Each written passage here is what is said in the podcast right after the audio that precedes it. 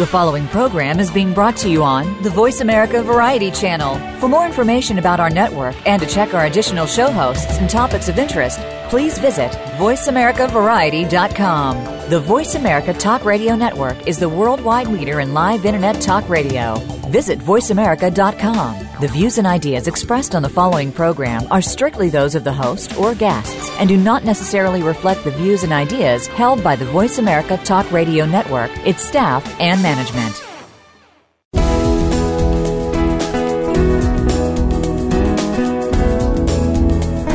Welcome to Getting In, a college coach conversation hosted by Elizabeth Heaton. There are so many challenges involved in the college process, including choosing the right college, planning a payment strategy, creating a high school plan, and much more. The team of experts from College Coach are here to help you find some, if not all, of the answers you need. Now, here is your host, Elizabeth Heaton. Welcome, everyone, to today's episode of Getting In a College Coach Conversation.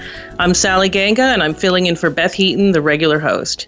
Now, on to today. For my second segment, I'll be talking with Val Paradiz about the college admission process for students who are on the, the autism spectrum.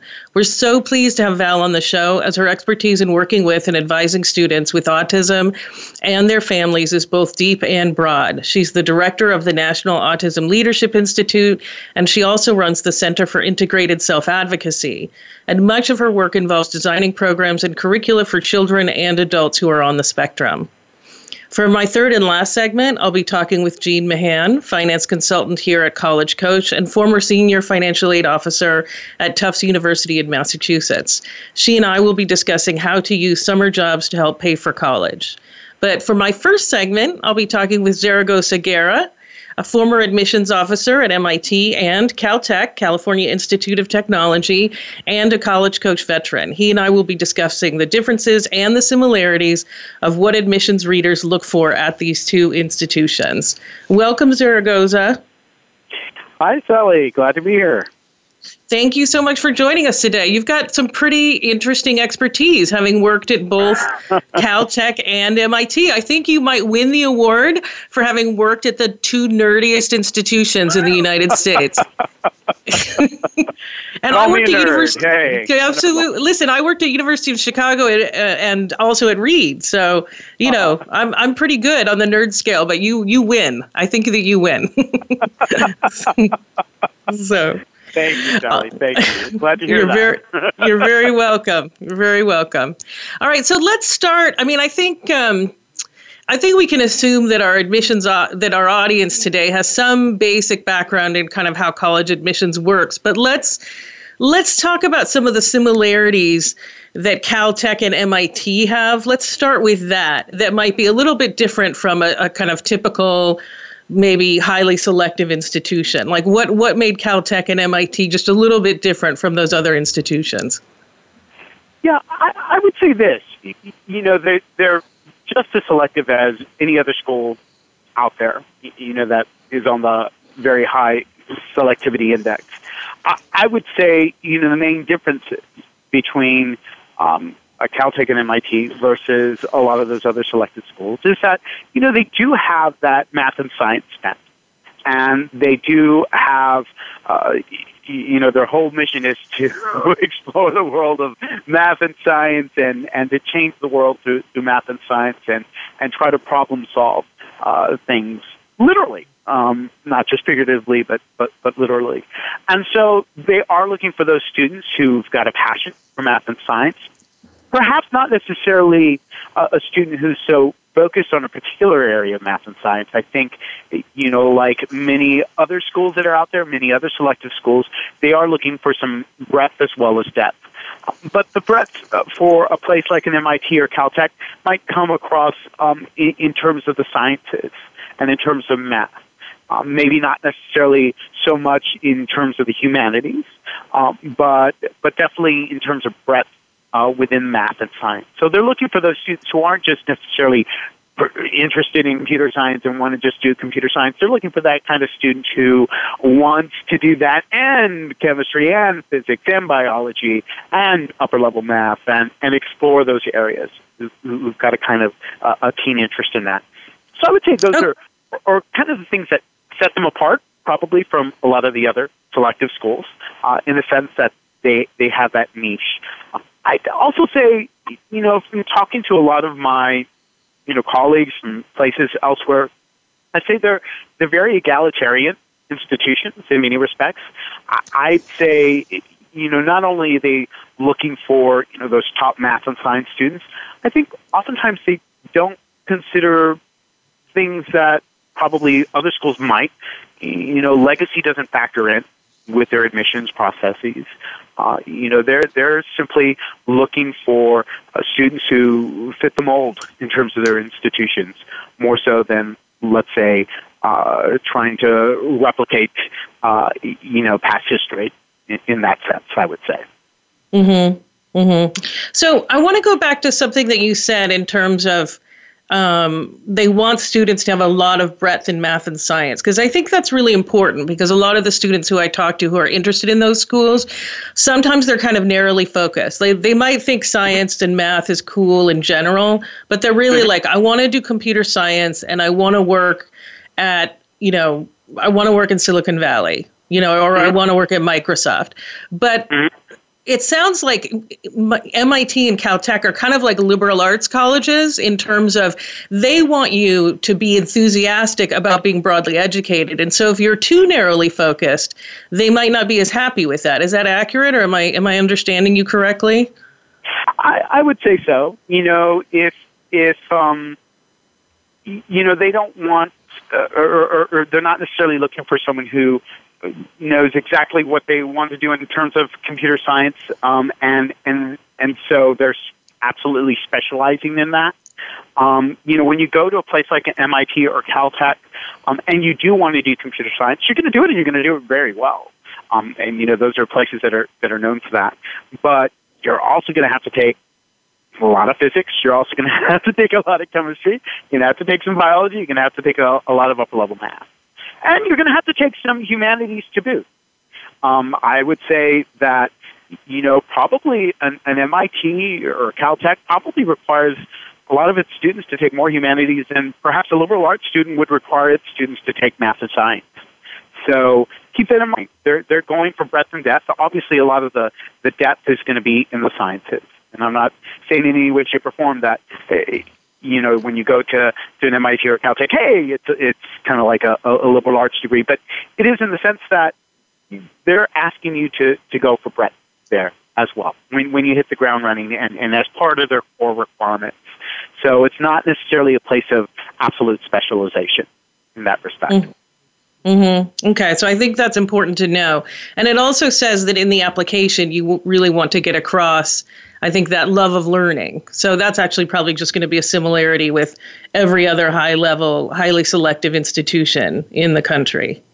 Exactly. You, you know, you have to have that overall love of learning. Um, but as I said, you know, they, they do have that, that, that towards math and science. So if you are doubling up in, in math and science, you know, hey, that might be a, a, a nice thing that they that they would see and that they would appreciate. Um, I don't think you would necessarily do it to the detriment of absolutely everything else, uh, and absolutely specialize uh, in terms of computer science over absolutely everything else. But um, you you can um, and you should have, as I said, that level of overall math and science because you're going to have to be doing uh, that while you're there. Mm-hmm. I love the idea too that their mission is to change the world through problem solving. That's that's pretty. I lofty. love that too. You know, and I I would say you know when I was at both institutions, and I always get the question, hey, what makes them different? You know, they're they're both you know very much alike. You know, one is the East Coast version, one is the West Coast version, but um, you know their their differences are you know Caltech is much smaller. Um, MIT is, is much larger, and and when you kind of break down the numbers, you know, some of the remarkable things that I always found about, about both, both places that even though a place like Caltech be small, you know, it does big things, incredible things. I mean, it runs JPL for NASA, so it's exploring the universe out there that many other places don't don't have the capacity to do. And you know, if you look at even the, the fact that it, its smallness, it's you know, we're talking you know less than a thousand undergraduate students, but mm-hmm. it probably sends more students off to get PhDs, both in in in percentage wise as well as in raw numbers in a lot of other places. And so it's Yeah, I always think coming out number one on that list. Yep. Yeah, I think it's number one or number two. I think Harvey Mudd for sciences might be number one. Uh, not that, Um, sorry, not that we're supposed to talk about Harvey Mudd today, but for origins. We're not talking. we're not talking about Harvard. No, Caltech is number one. It, it's definitely number one. Um, Okay. Percentage wise, and then even in raw numbers, it, it's still you know considering that it's such a small institution, it's still breaking that top fifty list. Um, Okay. And it, it and it's shy just just by the counts alone. And, and we got to remember, it's less. It's a tiny school, um, but it does big things. Um, Mhm. and, and I would say, you know, that's that's the incredible thing about those two institutions. You're always hearing about not necessarily what was done before in the past, but what's happening and what the future is going to look like.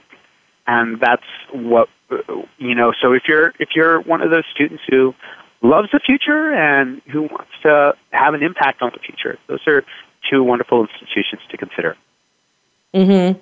All right. And so, what are some of the, um, unless there's other similarities you want to highlight, what are some of the differences that you would say between the institutions, between the, um, you know, the admissions process um, of, for the two institutions? I would say I would say this. Um, you know, it's they're both trying to do the same thing, but they might do do it a little bit differently. And I think that's probably going to be the case with every admission office. You know, there's no one standardized way of of doing admissions. Um, I, I would probably say, you know, at a place like MIT uh, and at a place like Caltech, you know, they're trying to balance the academic profile against, let's say, what's happening outside of the classroom as well. You know, so trying to balance those numbers versus everything else. And, you know, at a place like MIT, sometimes, you know, when you're doing a read, you may not necessarily pay so much attention maybe to the, the, the numbers absolutely, um, simply because, you know, they let, you know, a computer do that for you. So when you're doing a read, you're mostly focusing on um, other aspects uh, of an applicant. Um, that doesn't necessarily mean that they don't value both. It just means that when you're going into the, it's just a method of of, of doing that. Um, and I think they kind of uh, come to some of the same conclusions as they're doing it. I think with a, with a place like Caltech, probably the reader has that in the back of their minds in terms of the numerics um, when they're you know rating a student. Um, at MIT and, and, and even at Caltech, you know they've got a lot of really great applicants with the numbers already. And so the numbers alone aren't what's going to get you into the institution. It might get you uh, a closer look, but it's not necessarily going to get you what's into the institution. You have to balance that with the other half, which is what's happening outside of the classroom. Okay? And I, I would say that when an MIT admission officer is probably doing the read, they're probably not necessarily looking at the numbers because that kind of gets done by itself in terms of, you know, there's a computer that can do that. Um, but the reader is going to take care of the, that other half. And then when they get to the admissions committee, you know, that, that's when they're reconciling both of those two things, both of those two kinds of ratings and, and, and trying to find the balance and saying, okay, we want students who are, who are going to have do well in both areas. Okay? Mm-hmm. Um, and I would probably say at, at Caltech, they probably take the, uh, that all into context when, when they're doing the read as well. And then obviously, as I said, you know, they've got so many great applicants um, that, you know, the other half is going to be taken into consideration as well. Okay, So, so, I was just let's. it's not always about the numbers, and it's not Yeah, always yeah. about, hey, changing that score here or there, because that's only half the equation, really. Right. So that's what I wanted to get into. So, what are some? So, we have about four minutes left, or, or three minutes, it looks like. So, what are like, how can students go beyond the numbers? We sort of talked theoretically that these are colleges or institutions that want to change the world, they want to see a broad love of sciences. So, how can students manifest that in their application? Like, how how are they going to show that to the colleges? Great question. I would say this find out how you can change your own world um, right now. And, and the world means we're not talking about, hey, you have to impact the entire United States. We're talking about your school, we're talking about your community, we're talking about uh, your local chapter of X, Y, or Z. Okay, how can you impact change and, and affect change? Um, and that could be in your uh, science club. It could be in the local stargazing group. It could be that you're doing research. It could be that you're volunteering at a hospital. It could be that you are trying to get some questions answered and and and doing your best to to, get them answered in your own home lab in your garage. Um, so it's going to be different for everyone. And I think what they are looking for are those students who've got curiosity, who are trying to get questions answered, and who are trying to positively impact those around them, perhaps through math and science, as well as other things as well. So it's not mm-hmm. necessarily that you are doing this to the exclusion of other aspects of your humanity. You're doing that in addition to, hey, being a part of the soccer team or being a part of the track team or being a part of your wind ensemble. Okay, so they're they're looking for students who are going to be uh, doing that and more. You know, these mm-hmm. are highly selective institutions, so they're going to find plenty of students who are, you know, doing research or who are doing that, who are doubling up on math and science and, and, and so forth. And they're looking for uh, probably, you know, those students who are, who, who are doing even more than that and, and, and complementing that with other um, extracurriculars, I should say. Mm-hmm. Yeah, an example. Um, I I sent a student to MIT a few years ago. Absolutely brilliant young man, but um, you know that's no given. Does it? So you know, so are other people. So that's not a given that you're going to get in. And he, I think, where he distinguished himself beyond the fact that he was in linear algebra in his senior mm-hmm. year in in high school, and you know, doing what you said, taking all those incredible math and science courses. But he he was actually self taught in some more advanced mathematics. He mm-hmm. was one of these uh, nerds nerds, again, use this affectionately, who would update Wikipedia. Um, you know, and he'd also won an award for uh, one of the best history essays. So he mm-hmm. was a, you know, he was a learned young man. It was pretty impressive. Yeah. Yeah, and I, I would say that you know when when I'm working with students and you know if they get into any of those schools, you know, the MIT or Caltech, you know, oftentimes they're doing a broad range of things. You know, I've had students who, you know, who love computer science, but they also had a love of the environment. And so they were working for clean energy companies programming for them and really having an impact. And then getting together a solar power team to, you know, win a national contest in, in, in terms of uh, solar energy. So, you know, they take their particular love and then they kind of put it to practice in the way that they can, in the way that a high school student can. Um, it doesn't mm-hmm. necessarily mean that you have to discover a cure for cancer, but you can use things uh, oftentimes as a high school student to get questions answered, to uh, really demonstrate your proficiency in, in something, and, and to express your love of math and science and, and that particular curiosity. Whether it's a mm-hmm. job, whether it's a contest, whether it's a research question that you've got, um, or whether it's you know when within your high school's stargazing um, club you know, there are a lot of ways to do that and to really share that love with others, see how you can impact the world in a positive way. Okay, great. Well, I think that is a great note to note to end on. So thanks so much, Zaragoza. You're welcome. My pleasure, Sally. Okay. All right, everyone. We'll now be taking a short break, and then Val Paradiz and I will be discussing the college admission process for students on the autism spectrum.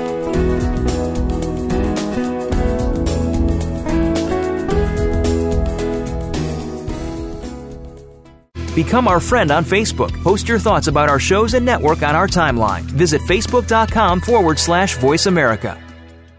If you're a parent of a high school student, you've probably heard a lot of scary stories about college admissions, about the growing number of applicants, the shrinking number of spots, about how even valedictorians are being turned away. For families of hopeful college students, it's impossible not to worry. But at College Coach, we take the worry out.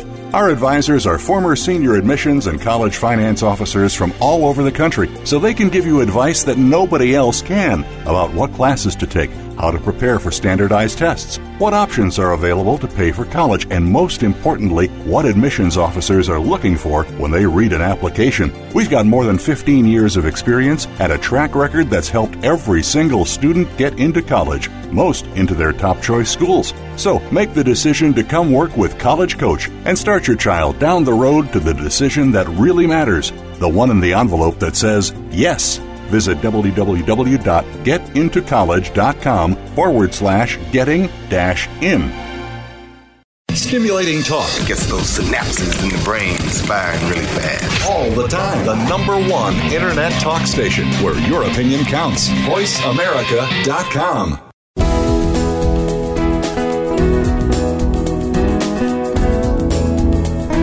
You are listening to Getting In, a college coach conversation. To reach Elizabeth Heaton or her guest today, please call in to 1 866 472 5788. That's 1 866 472 5788. Or send an email to gettingin.voiceamerica at gmail.com. Now, back to the show. Welcome back, everyone. Val Par- Paradiz and I will now be discussing the college application process for students on the autism spectrum. Welcome, Val. Thanks, Sally. It's great to be here. Oh, yeah. Thank you so much for coming on the show today. I think there's a lot to discuss regarding applying to college as a student who is on the autism spectrum. And so I was thinking that um, maybe we'd start with I, I want to start by using your considerable expertise. When you're advising students with autism who are applying to college, what is your most important message for them? Like, what, what is sort of one of the first or the first thing that you want to emphasize to them? When they're applying for college, uh, I think the most important thing to think about is really uh, how much do you want to take on in that first year? And, and hopefully that will help you determine uh, which college or colleges you want to apply to. Um, for many with autism, that transition from high school and moving into post-secondary options can be a really big, big step. And there are a lot of new moving parts. So to really think about first, you know, are you going to live on campus? or are you going to live at home for a bit um, before you move to a campus setting? Um, are you going to go part time or full time? Um, there are all sorts of questions that should be considered, and that should really help determine which college or colleges you want to apply to to begin with. And then once you start moving into the application process, there's the whole process of disclosure, when to do it. Should you do it during application? Should you do it after you've been accepted? And um, that's a whole set of issues and questions that I'm sure we'll be exploring a bit more, Sally. Mm-hmm. Yeah, absolutely. I, I definitely want to get to that. But first, I want to kind of dig a little deeper into what you talked to, what you just mentioned in terms of all the moving parts um, and sort of what a student needs to consider um, when they're choosing a college. And so, I guess the, for me to dig into that deeper, the question that I was hoping you could address is what are some of the differences between high school and college that a student who's on the spectrum should keep in mind? Like, I mean, the example that I'm really thinking of for this conversation today is if there's a student who's been doing very well in high school, hasn't needed a lot of services or has needed really just minimal services in their last year, um, should they still consider asking for those services in college? Um, you know, and the example I'd give you is a, a, few months ago, I talked to a student who did not want to disclose to the colleges that he was on the spectrum um, and he didn't want to avail himself of services when he got there. And when I asked him why, he said, and this is really a quote, he felt better when he could figure things out himself. So I tried to gently point out, I don't want to be the one telling him, no, this is what you have to do. And I, I, didn't know this particular young man, but I did try to point out that a lot of students need extra assistance when they transition to college. So how would you, how might you have advised this young man? Um, well, that's such a great example, Sally, because um, that's actually happening again and again all over the country um, when I interact with young people um, on the spectrum headed toward college. And by the way, I'm an individual diagnosed with Asperger's syndrome, and I um, I also had my struggles, my share of struggles while at college. Um, that was quite a long time ago. But I, I just want to say to those who, um, you know, are sort of um, you know, working kind of at the level in high school that you just described, Sally, that, um, you know, it, it's a really admirable thing and an important thing to want to be sort of like in charge of your own life and your own destiny, you know, as you move um, into college. And, you know, you know, you're leaving that high school setting um, you want to feel more empowered and independent to be sure, and that's all natural and um, should be the process and should be what you want. But to actually disclose um, to the Student Services Office is probably one of the strongest moves you can possibly make um, to be extremely self-directed and independent in the way uh, that you want to be as a as a as a young adult on a campus. Um, and I say that with um, a lot of urgency because I see too many cases, Sally, where people um, with autism transition to that first freshman year in college, don't disclose, and suddenly they feel like they've been thrown into the deep end of the swimming pool and um, often have to then um, interrupt their college education just to get back on track um, and think through plans again. And and then along with all of that is just the heartbreak of of sort of what that does to your own self esteem. Um, maybe even affect you in in terms of um, developing depression. So really, um, it's a position of strength to um, disclose. And once you've done that um, on campus at the Student Services Office, um, then that puts you in a position of really um, as I was saying before, sort of shaping your own destiny and your own future um, in a very empowered way. So I really, really want to stress that that's so critical. Mm-hmm. And really, just, I mean, what I tried to phrase to the young man too was that if he found he didn't need the services, then he didn't have to use them. But knowing that those services were there, setting himself up to avail himself of them if something happened was a good idea, exactly. and then he could always transition away from them. Exactly. Um, again, you're sort of in control, and it's very, very different from being in a high school setting. For example, if you were receiving special education services in high school, or even on a 504 plan, um, a lot of people in high school probably knew it. You know, even fellow classmates who you wouldn't have wanted to know would maybe know it just because you were in you know, a resource room, getting extra support, or um, or you know, um, taking a certain class that was you know meant to support your learning differences. But um, once you're on a campus, um, you know, those kinds of things just sort of um, disappear. People people don't kind of know, you know, your background, even if you have disclosed in the student services office.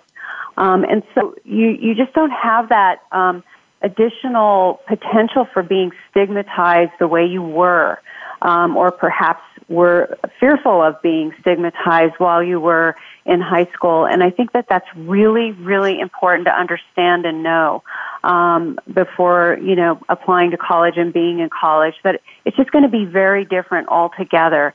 And that's also why it's important to think about. Um, you know, other things like how much socially, you know, um, do you want in your in your day to day life? Um, you know, are you going to have a roommate? Or are you not going to have a roommate? These are really important questions, and they affect your academic um, performance if you don't plan ahead and think about those things as well.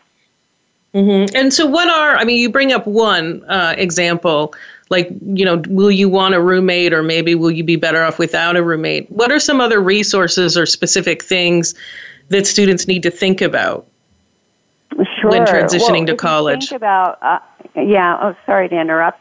Yeah, if you if you think about um, autism and being autistic, um, you know, and I say this as a fellow Aspie, um, uh, there are there are really critical aspects of how we live and how we are in the world that um, really have to do with our core characteristics as autistic people, and that usually has to do with um, our social and communication differences, and quite often, really for the majority of majority of us, our sensory differences. So, you know, first to start with the social. Um, some of us fatigue very easily when we ha- when we have a lot of social interaction every day.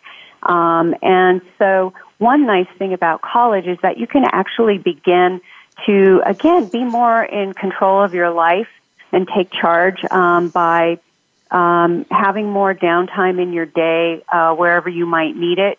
But again, also, are you ready to take on you know a full course load and have a roommate at the same time? possibly a roommate you've never met before and suddenly you're sharing a dorm room with. That's really, really important to think about. Um, if, if you want a roommate, then, you know, think about, um, what, you know, what other aspects of your day to day life you, you need to really pay attention to in terms of social interactions and being in, um, in seminar rooms and, and everything that happens on a campus. Um, and, and really make sure you're making a good plan for yourself so you don't burn out Um, and then for the sensory differences, um, you know, for many of us, we have we have sensitivity to different types of lighting, or um, to various types of sounds and noise. And again, what if you have a roommate who likes to, um, you know, play his or her um, stereo, you know, or um, you can't tune out certain types of noises, um, like your your roommate, you know, maybe having a light snore at night or something like that. Um, so you've got to really be prepared to kind of think about those things and advocate for yourself um, really on a day to day basis um, to make sure you're taking care of yourself. And I think it's notable here that you're talking a lot about social issues like, you know, having a roommate, making sure you have enough time and space to yourself. Because um, I think that a lot of families, when I've talked to them, their focus is on whether their student can do the academics. And obviously, their student has proven that they can do the academics. That's not really the concern as much as the full transition to college life. So I think I just kind of wanted to emphasize that that people might not be thinking about the emotional I mean every student has an emotional challenge to the greater independence of moving on to college and so then it sounds like you know the sensory issues and communication issues just make it maybe 3 times as challenging is that am I stating this correctly?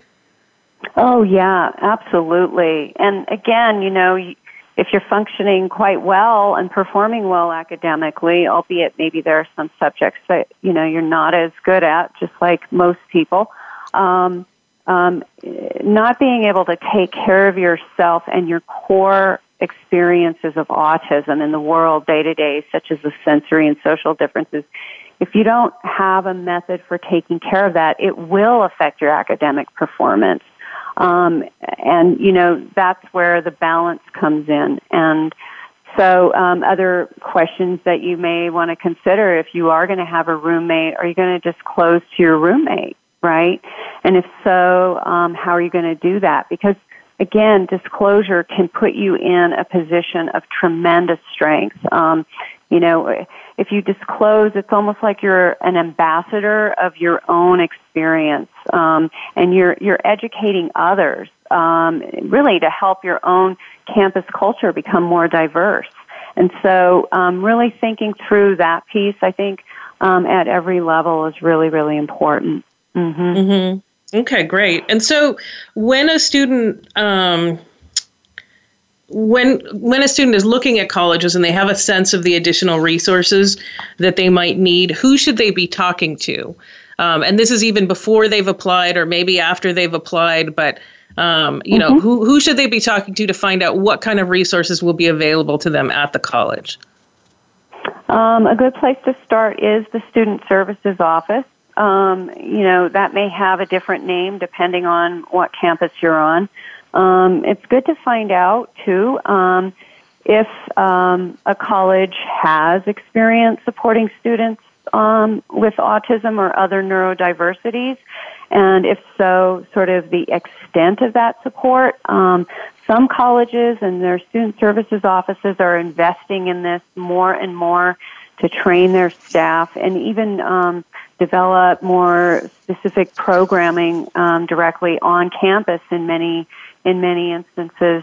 Um, so to really check out what might be available um, to you as a student um, can be really, really helpful. Mm-hmm. All right, so we. I think mm-hmm. we've made it clear, uh, and which is good that it's that students should disclose to student services that they have autism, maybe even before they apply. Uh, there's no downside to that. But then the other question, and maybe even the biggest question that some of the people listening have, is should they disclose to the admission office when they are applying? Will it give them a boost in the admission process? Will it be harmful? Will it be neutral?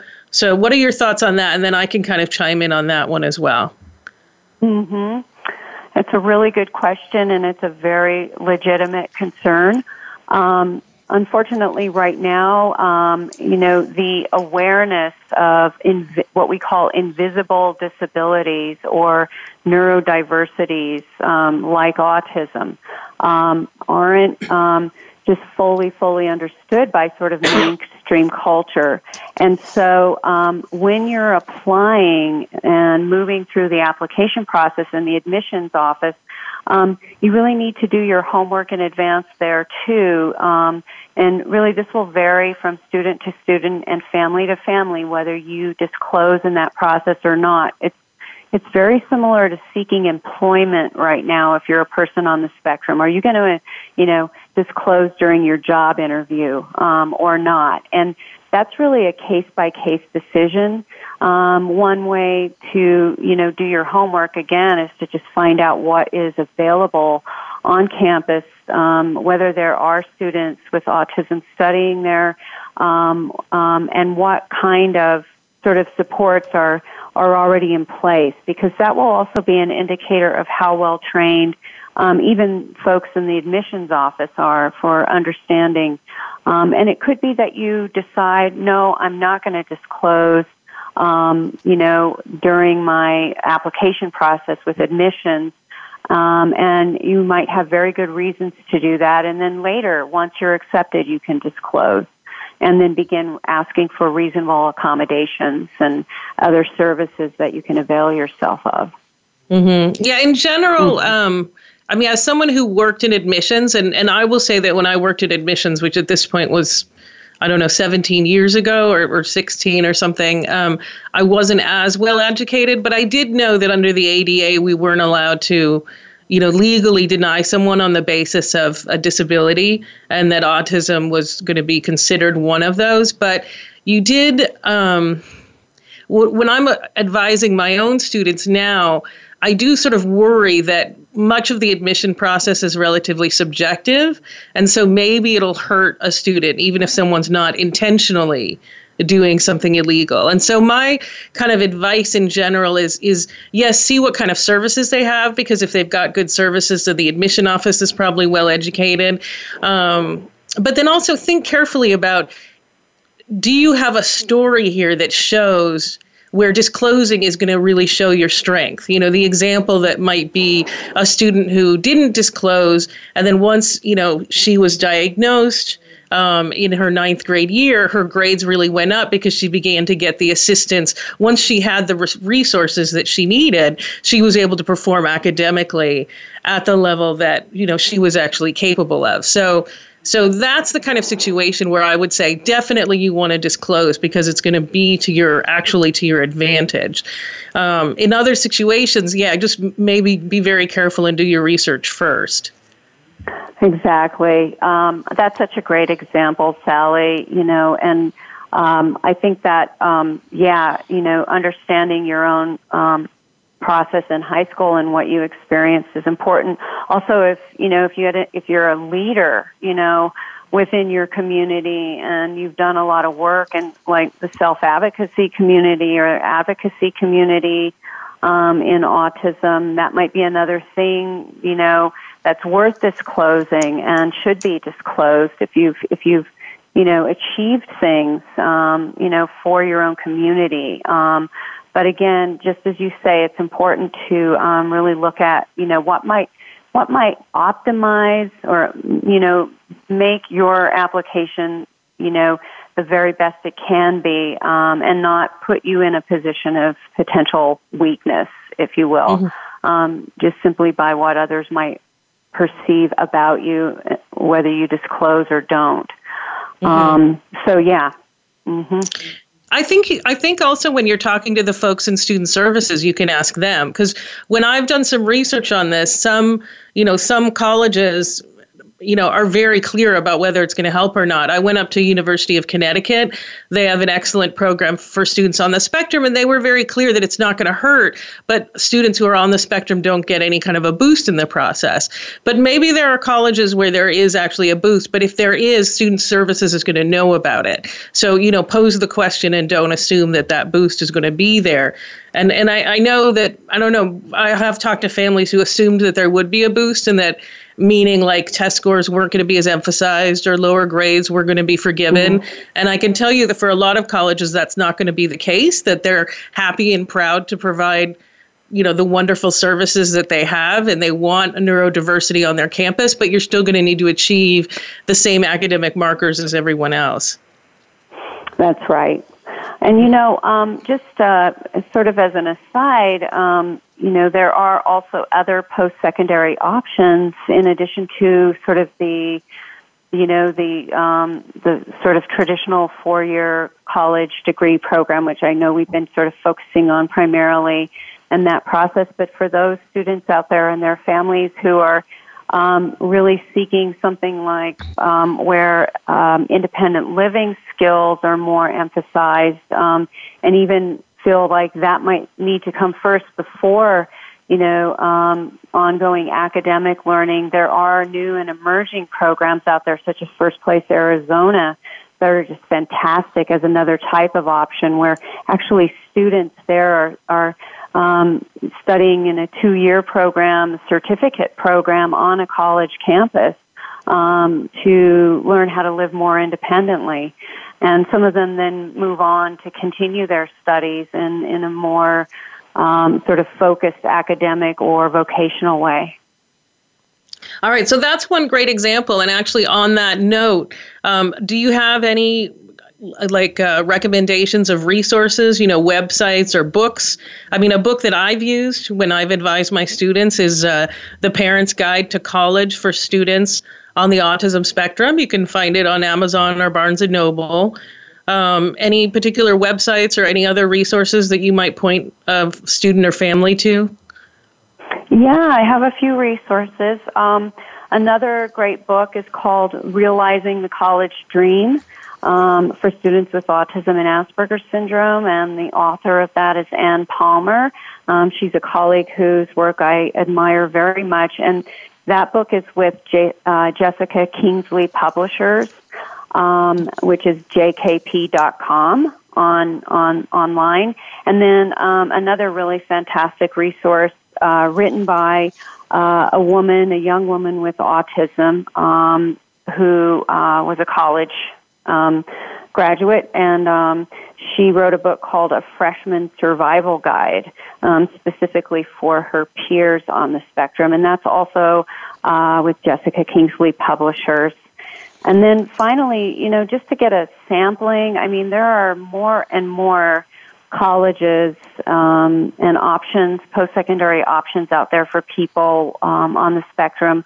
Um, and one of the most established and oldest um, college programs, well, it's a it's a college, Marshall University, um, but they have programming to really support specifically students with autism. Um, and, and there are many more of those emerging, but Marshall's a great model. And then, as I mentioned before, for those who want to emphasize learning more independent living skills, really you should check out First Place Arizona. Um, that's at firstplaceaz.org. Okay, great. I think it's wonderful that we were able to give people some additional resources too.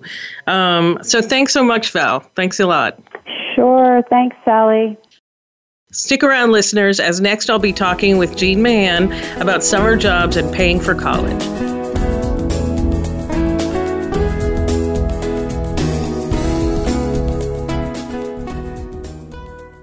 Think you've seen everything there is to see in online television? Let us surprise you. Visit VoiceAmerica.tv today for sports, health, business, and more on demand 24 7. If you're a parent of a high school student, you've probably heard a lot of scary stories about college admissions, about the growing number of applicants, the shrinking number of spots, about how even valedictorians are being turned away. For families of hopeful college students, it's impossible not to worry. But at College Coach, we take the worry out. Our advisors are former senior admissions and college finance officers from all over the country, so they can give you advice that nobody else can about what classes to take, how to prepare for standardized tests, what options are available to pay for college, and most importantly, what admissions officers are looking for when they read an application. We've got more than 15 years of experience and a track record that's helped every single student get into college, most into their top choice schools. So make the decision to come work with College Coach and start your child down the road to the decision that really matters, the one in the envelope that says yes. Visit www.getintocollege.com forward slash getting dash in. Streaming live. The leader in Internet talk radio. VoiceAmerica.com.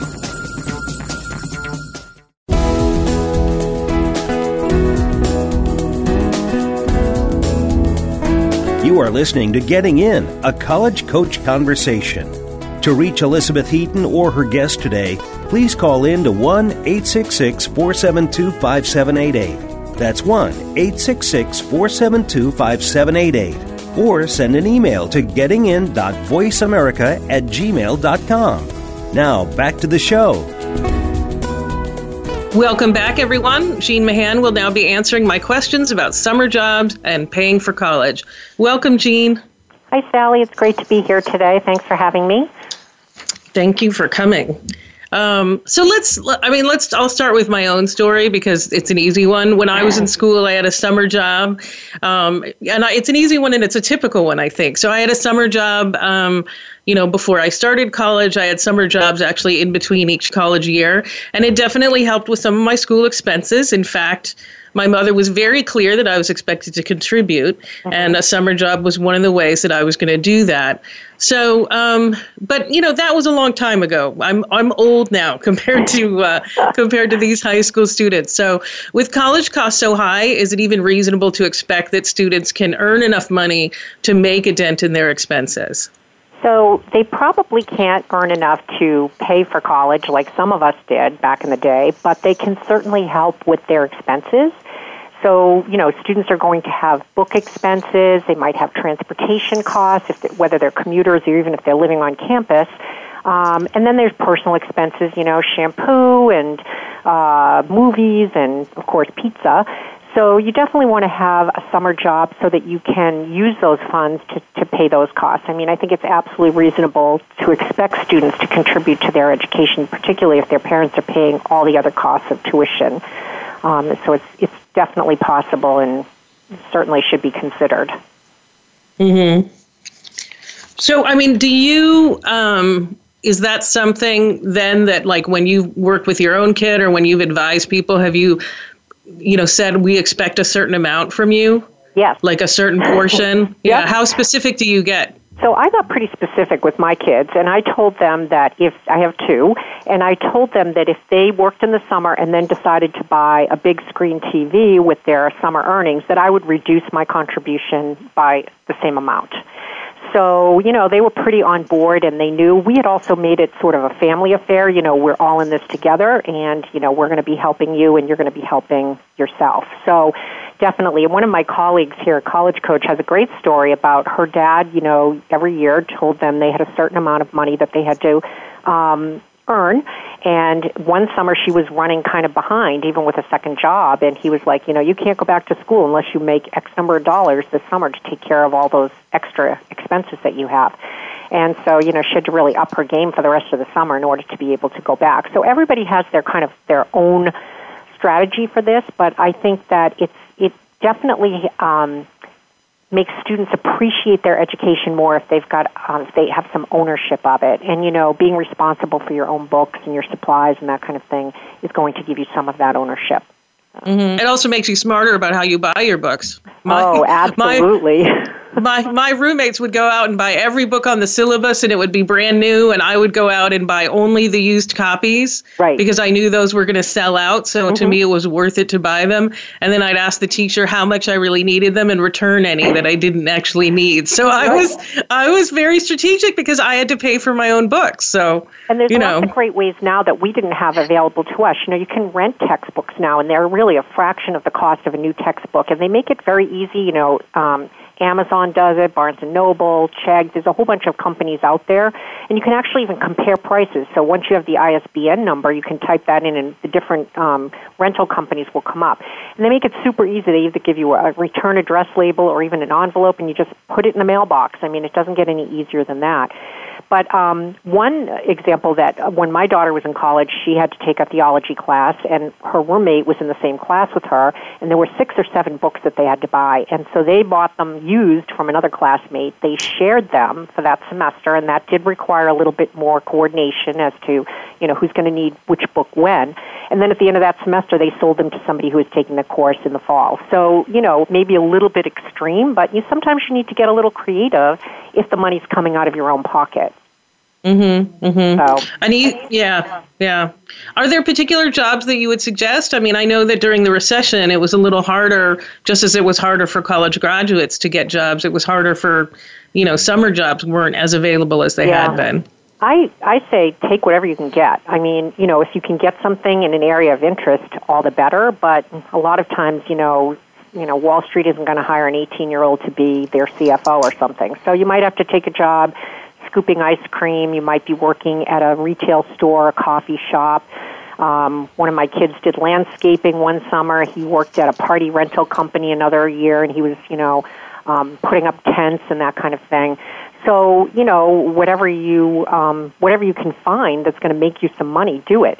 It's a short period of time. You know, at the most, it's going to be four months. It's not like you're going to make a career out of landscaping. Maybe you are, but for most kids, you're not, or you know, flipping burgers or something like that. So it's definitely a short period of time. I always found that my kids were so excited to come home from school for the summer and work, and they were really excited to go back to school at the end of the summer and not work so much.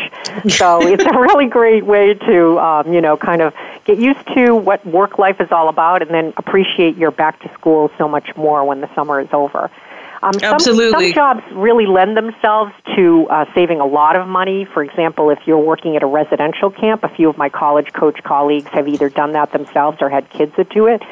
But a lot of times, those camps will only pay a lump sum at the end of the summer, so clearly you can't be spending that money all through the summer months. And not only that, they're providing free room and board. You don't have to worry about transportation because you're there. So, you know, your student is going to spend very little if they're at a camp job. Um, and obviously, you don't have the, the transportation issues. I mean, one summer, there were four people in my household my, me and my husband and our two kids, and everyone had a job.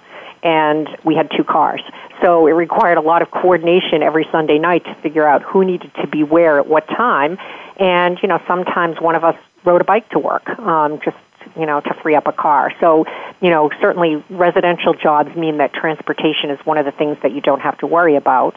And then, of course, your child is away all summer, so you don't have to see them oversleeping or, you know, staying out too late or anything like that.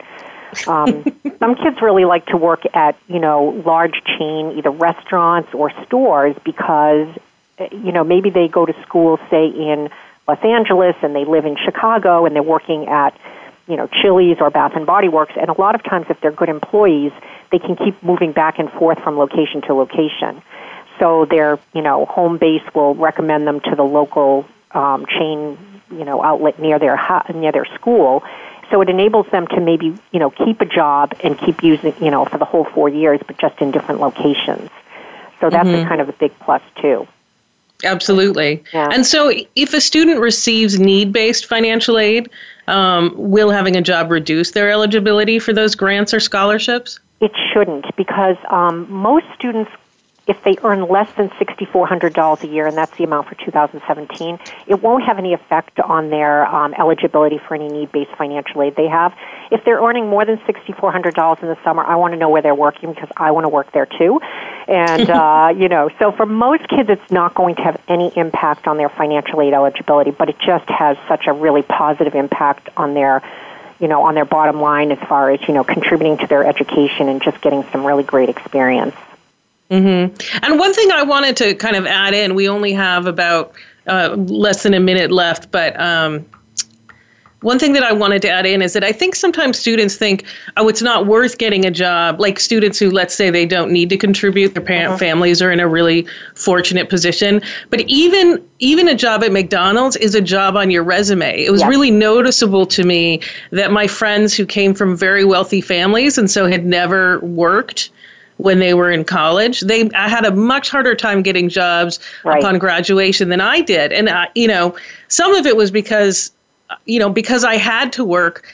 I was going to look for jobs, and so I became an intern. You know, I was a tour guide and a, an intern in the admission office. But also, it was easier for me to get those jobs because I'd worked as a waitress or in mm-hmm. a bookstore. I had an employment history, so yep. I think people should knock that as well. No, I think that's really valuable. You can at least go to an employer and say, "Hey, yeah, I have worked for somebody else. I know what it's like to work cooperatively. I know what it's like to work maybe at the bottom of the." Of the rung, you know. And, you know, jobs like waitressing, um, busing, uh, working at, you know, retail, you really have to learn to deal with all kinds of people in those jobs. And that is such valuable experience that you can take into any career because you're always going to be dealing with different kinds of people. And if you started learning, you know, coping skills early on, you're going to be more successful you know, as an adult worker. So I think I just love summer jobs. I think they're the greatest thing that ever happened. And, you know, it gives kids a, an opportunity to learn about, you know, finances. Their, fa- you know, hopefully their families can help them with budgeting over the summer um, so that they know how much they can spend so that they'll have enough for the fall.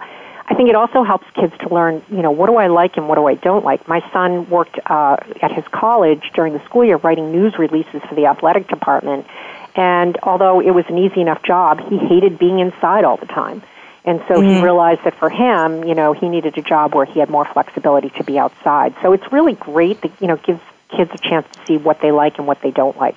Sure. So I we have to go now, unfortunately, yeah. Jean. So thank you so much. You're welcome. And thank you to Zaragoza and Val Paradiz. Next week, I'll be in the host chair again, and one of my guests and I will be discussing what a liberal arts education is, which I think is a great topic as very few people seem to understand it. I'll also be holding office hours regarding what students can be doing now to develop their list of colleges and talking with a finance colleague about what parents can do now that their student has already deposited at the college of their choice. And finally, I want to remind you that every show is accessible 24 7 on the Voice America website, and you can also download them for free on iTunes.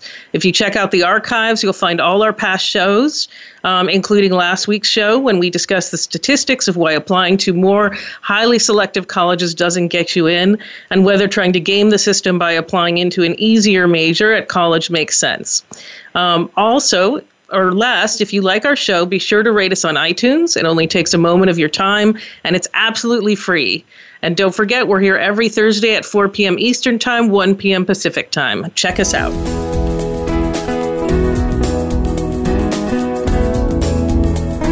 Thank you for tuning in to Getting In, a college coach conversation, hosted by Elizabeth Heaton.